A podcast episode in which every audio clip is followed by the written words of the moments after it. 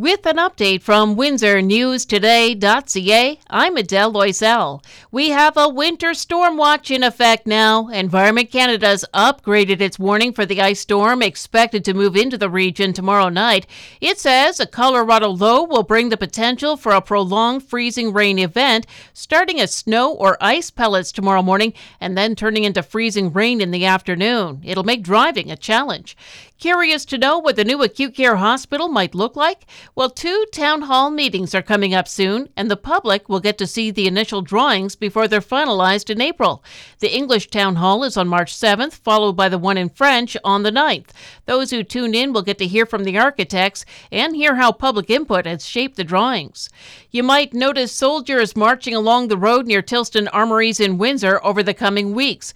They'll have their weapons, but they won't be loaded. Reservists from the Essex and Kent Scottish Regiment will be carrying out training exercises. It says you might see 30 of them at a time marching in formation, and they ask drivers to just slow down when you see them. A warning to the West from Russia's president. Vladimir Putin is suspending a bilateral nuclear arms control treaty. It means Moscow could resume nuclear testing.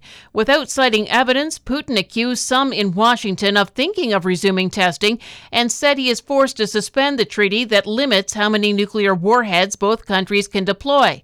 Reuters says Putin delivered the news almost a year to the day after Russia invaded Ukraine and the day after U.S. President Joe Biden committed half a million dollars to Ukraine's war effort. Well, your wallet didn't likely feel it much, but inflation dipped to 5.9% in January, the lowest level since last February. Stats Canada released its Consumer Price Index report this morning. It says prices at the grocery store are still up 10.4% from a year ago. Gas prices are still up, and if you have a variable mortgage rate, that was up 21.2%. Without food and energy costs, Canada's inflation rate was 4.9%. And the federal government is investing over $46 million in efforts to address the labor shortage in the trucking industry. It'll provide subsidies for training and wage subsidies for another 1,400 drivers and 1,200 workers in other jobs in that sector. The Leafs are in action tonight against the Sabres while the Wings face the Capitals in Washington. The 73s host Amherstburg in junior hockey, and Michigan State plays Indiana in NCAA men's basketball. Cloudy this afternoon, still a bit windy and up to 5, but falling to 2 later on. A low of minus 3 tonight with light snow overnight. Starts with light snow tomorrow, but then we'll get rain or freezing rain as that Colorado low moves in. Windy tomorrow and steady around the freezing mark.